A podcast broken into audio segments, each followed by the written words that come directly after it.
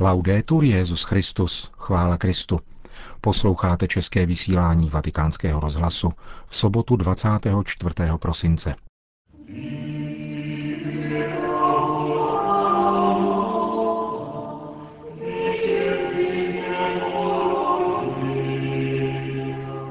V dnešním štědrovečerním pořadu se vrátíme k poslední adventní homilí papežského kazatele otce Raniera Cantalamesi, kterou pronesl včera za přítomnosti svatého otce a jeho spolupracovníků z římské kurie v kapli apoštolského paláce Redemptoris Mater. Hezký poslech.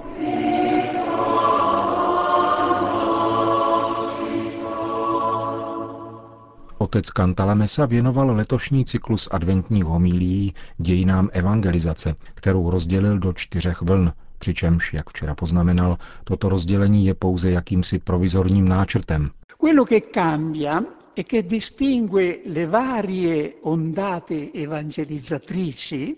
To, co se mění a čím se liší jednotlivé vlny evangelizace, jak jsem je zmínil, není předmět zvěsti, Víra, která byla jednou provždy křesťanům svěřena, jak praví list judův, nýbrž její adresáti, totiž řecko-římský svět, barbarský svět a nový svět, čili americký kontinent. Ptáme se tedy, pokračuje otec Kantalemesa, kdo je tím novým příjemcem, který nám dnes dává možnost mluvit o probíhající čtvrté vlně nové evangelizace?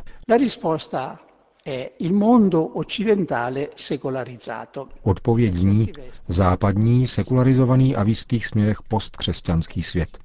Toto určení, které se objevuje už v dokumentech blahoslaveného Jana Pavla II., bylo vyjádřeno výslovně magistériem svatého otce Benedikta XVI. v motu proprio, kterým ustanovil Papežskou radu pro novou evangelizaci a kde hovoří o mnoha zemích se starobylou křesťanskou tradicí, které vzdorují křesťanskému poselství. Otec Kantalamesa během loňského adventu hovořil o třech pilířích, které charakterizují tohoto nového adresáta evangelní zvěsti. Scientismus, sekularismus a racionalismus. Jejíž společným kořenem je krize víry.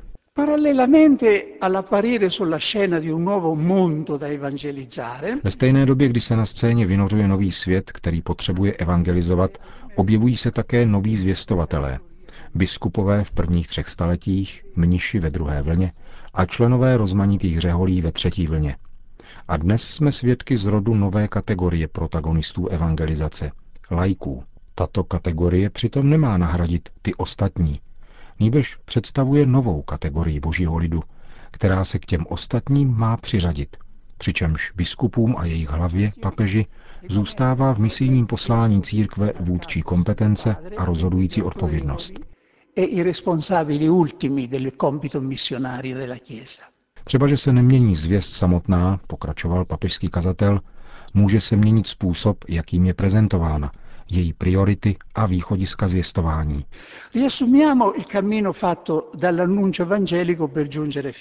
Zahrneme-li cestu, kterou prošla evangelní zvěst až do naší doby, můžeme říci, že první zvěst přinesl Ježíš a jejím ústředním obsahem je sdělení přiblížilo se Boží království. Po této jedinečné a neopakovatelné fázi, kterou označujeme jako Ježíšovu dobu, Následuje po velikonocích doba církve. V ní už Ježíš není zvěstovatelem, ale zvěstovaným. Slovo evangelium už neznamená dobrou zvěst, kterou přináší Ježíš, ale dobrou zvěst o Ježíši. To znamená, že jejím předmětem je Ježíš a především jeho smrt a zmrtvých stání. To je to, co má neustále na mysli svatý Pavel, když užívá slovo evangelium.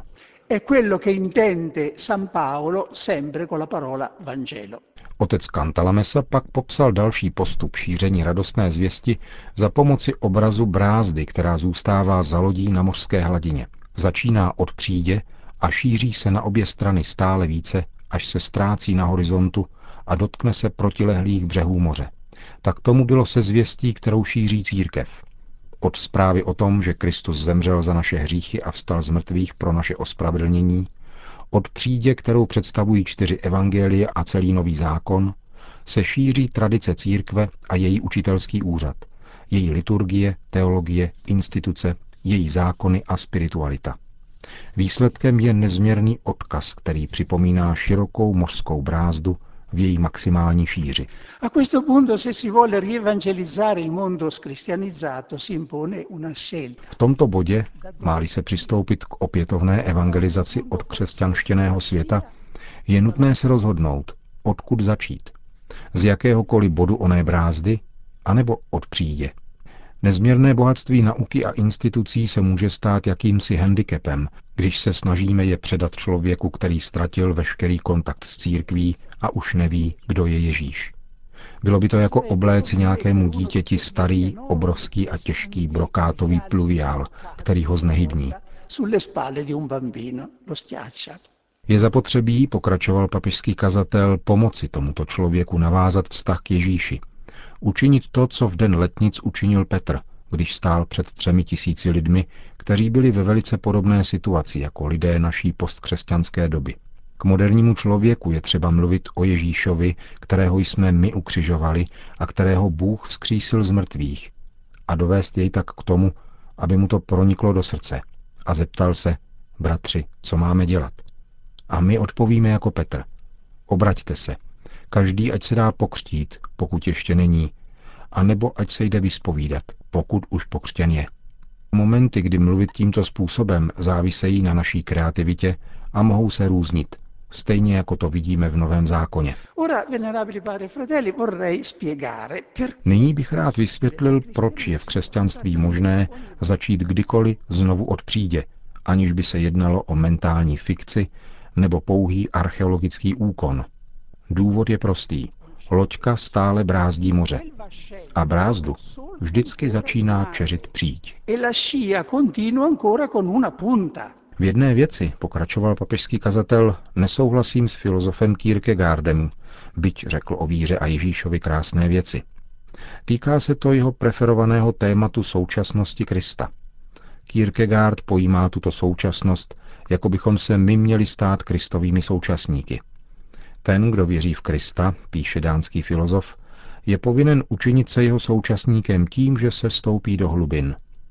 Má tím na mysli, že ten, kdo chce věřit vírou apoštolskou, musí odhlédnout od dvou tisíci let dějin následování Krista a vcítit se do současníků, ke kterým mluvil Ježíš. Pravá současnost Krista je jiná. Sám Kristus se stává naším současníkem, protože po zmrtvých stání žije v duchu a v církvi. Pokud se my stáváme současníky Krista, jde jenom o současnost intencionální. Pokud se však naším současníkem stává Kristus, jde o současnost reálnou. Jedna pronikavá myšlenka pravoslavné spirituality praví, že liturgické připomenutí, anamnéza, je radostná vzpomínka, jež činí minulost více přítomnou než tehdy, kdy byla žita. Uvědomuji si, že je nesnadné, ba dokonce asi stále méně možné říkat tyto věci lidem v dnešním sekularizovaném světě. Ale my, kteří evangelizujeme, bychom z toho měli čerpat odvahu a věřit evangelistovi Janovi, jenž říká, větší je ten, který je ve vás, než ten, který je ve světě. Novostí dnešní vlny evangelizace, pokračoval dále otec Kantalamesa, jsou lajci, jak už bylo řečeno.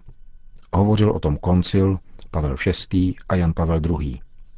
Počátky tohoto všeobecného poslání se ovšem vyskytují už v Evangeliu, kde Ježíš posílá spolu s 12 apoštoly dalších 72 učedníků. Znám ve Spojených státech jednoho lajka, otce rodiny, který se kromě své profese intenzivně věnuje evangelizaci. Je plný humoru. Jeho řeč je přerušována salvami smíchu, jak to umí snad jenom američané. Když někam přijde, začíná vždycky velmi vážným sdělením – 2500 biskupů, kteří se sešli ve Vatikánu, mne požádalo, abych vám tady zvěstoval evangelium. V lidech to samozřejmě vzbudí zvědavost. Potom vysvětlí, že o němi biskupy byli účastníci druhého vatikánského koncilu, kteří napsali dokument Apostolikam actuositátem, ve kterém vybídli všechny křesťanské lajky, aby se podíleli na evangelizačním poslání církve. Onen američan má úplnou pravdu, když říká, že jej 2500 biskupů posílá hlásat evangelium. Nejsou to prázdná slova, řečená všem a nikomu, ale jsou osobně určena každému katolíkovi. Sono dette a ogni laico cristiano, quindi lui aveva diritto di dire mi hanno detto, hanno detto a me. Nell'apostolato dei laici non si è cominciato a parlare naturalmente con il Concilio Vaticano II, se ne parlava da tempo. O apoštolátu lajků, pokračoval dále papežský kazatel, se nezačalo mluvit teprve na druhém vatikánském koncilu. Mluvilo se o něm již předtím. Novost, se kterou přišel koncil, spočívá v titulu, se kterým jsou lajci přidruženi k apoštolátu hierarchů. Nejsou totiž pouhými spolupracovníky, nabízející svou profesi, čas a prostředky. Níbrž dostávají také zvláštní milosti, které je činí schopnými a pohotovými přijímat různé práce, užitečné pro obnovu a další rozvoj církve, jak praví druhý vatikánský koncil v konstituci Lumen Gentium. Gesù volle che i suoi apostoli fossero pastori di pecore e pescatori di uomini. Ježíš chce, aby jeho apoštolové byli pastýři ovcí a rybáři lidí. Pro nás, kněze, se jeví snadnějším být pastýři než rybáři. To znamená živit slovem a svátostmi ty, kteří přicházejí do kostela, než vydat se hledat ty, kteří jsou vzdáleni v nejrozmanitějším životním prostředí. Podobenství o ztracené ovci se dnes představuje obráceně. 99 ovcí se vzdálilo a jedna zůstala v ovčinci. Hrozí tedy, že péče o jedinou ovci stráví většinu času, takže už nezbude na hledání těch ztracených. Za této situace se přínos věřících lajků jeví jako prozřetelnostní odpověď Boha pro naši dobu. Nejpokročilejší realizací tohoto přínosu, pokračoval otec Cantalamessa, představují církevní hnutí. Jejich specifický vklad spočívá v tom, že nabízejí dospělým příležitost objevit znovu vlastní křest a stát se aktivními členy církve. Mnohé konverze nevěřících a návraty k náboženské praxi nastávají právě v prostředí těchto hnutí. Il Natale ci riporta alla punta della punta del scia del vascello, perché tutto è iniziato da lì. Vánoce nás přivádějí jakoby na špičku samotné přídě, protože všechno se začíná od betlémského dítěte. V liturgii uslyšíme Hodie Christus natus est, hodie salvator apparuit. Dnes se nám narodil Spasitel a ukázal se nám. Až uslyšíme tato slova, zamysleme se nad tím, co bylo řečeno o anamnéze, která činí událost více přítomnou, než tomu bylo poprvé. Ano, Kristus se dnes narodil, protože se narodil pro mne tehdy, když jsem uznal tajemství a uvěřil v ně. Co mi prospěje, že se Kristus narodil v Betlémě z Pany Marie, pokud se nenarodí vírou v mém srdci? Říká Origenes a po něm svatý Augustín a svatý Bernard. Vezměme si za svou invokaci, kterou náš svatý otec vybral pro letošní vánoční blahopřání a opakujme spolu s ním vší touhou svého srdce. Veni ad salvandum nos. Přijď, pane, a zachraň nás. Vieni, Signore, e salvaci. To byl výtah poslední adventní homílie papežského kazatele otce Cantalamesi, kterou pronesl včera ve Vatikánu.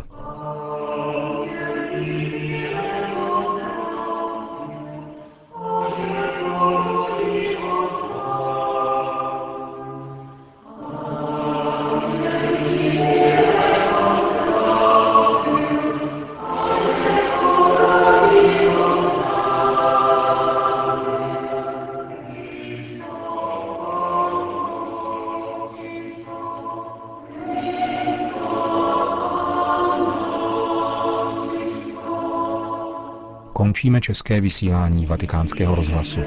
Chvála Kristu. Laudetur Jezus Christus.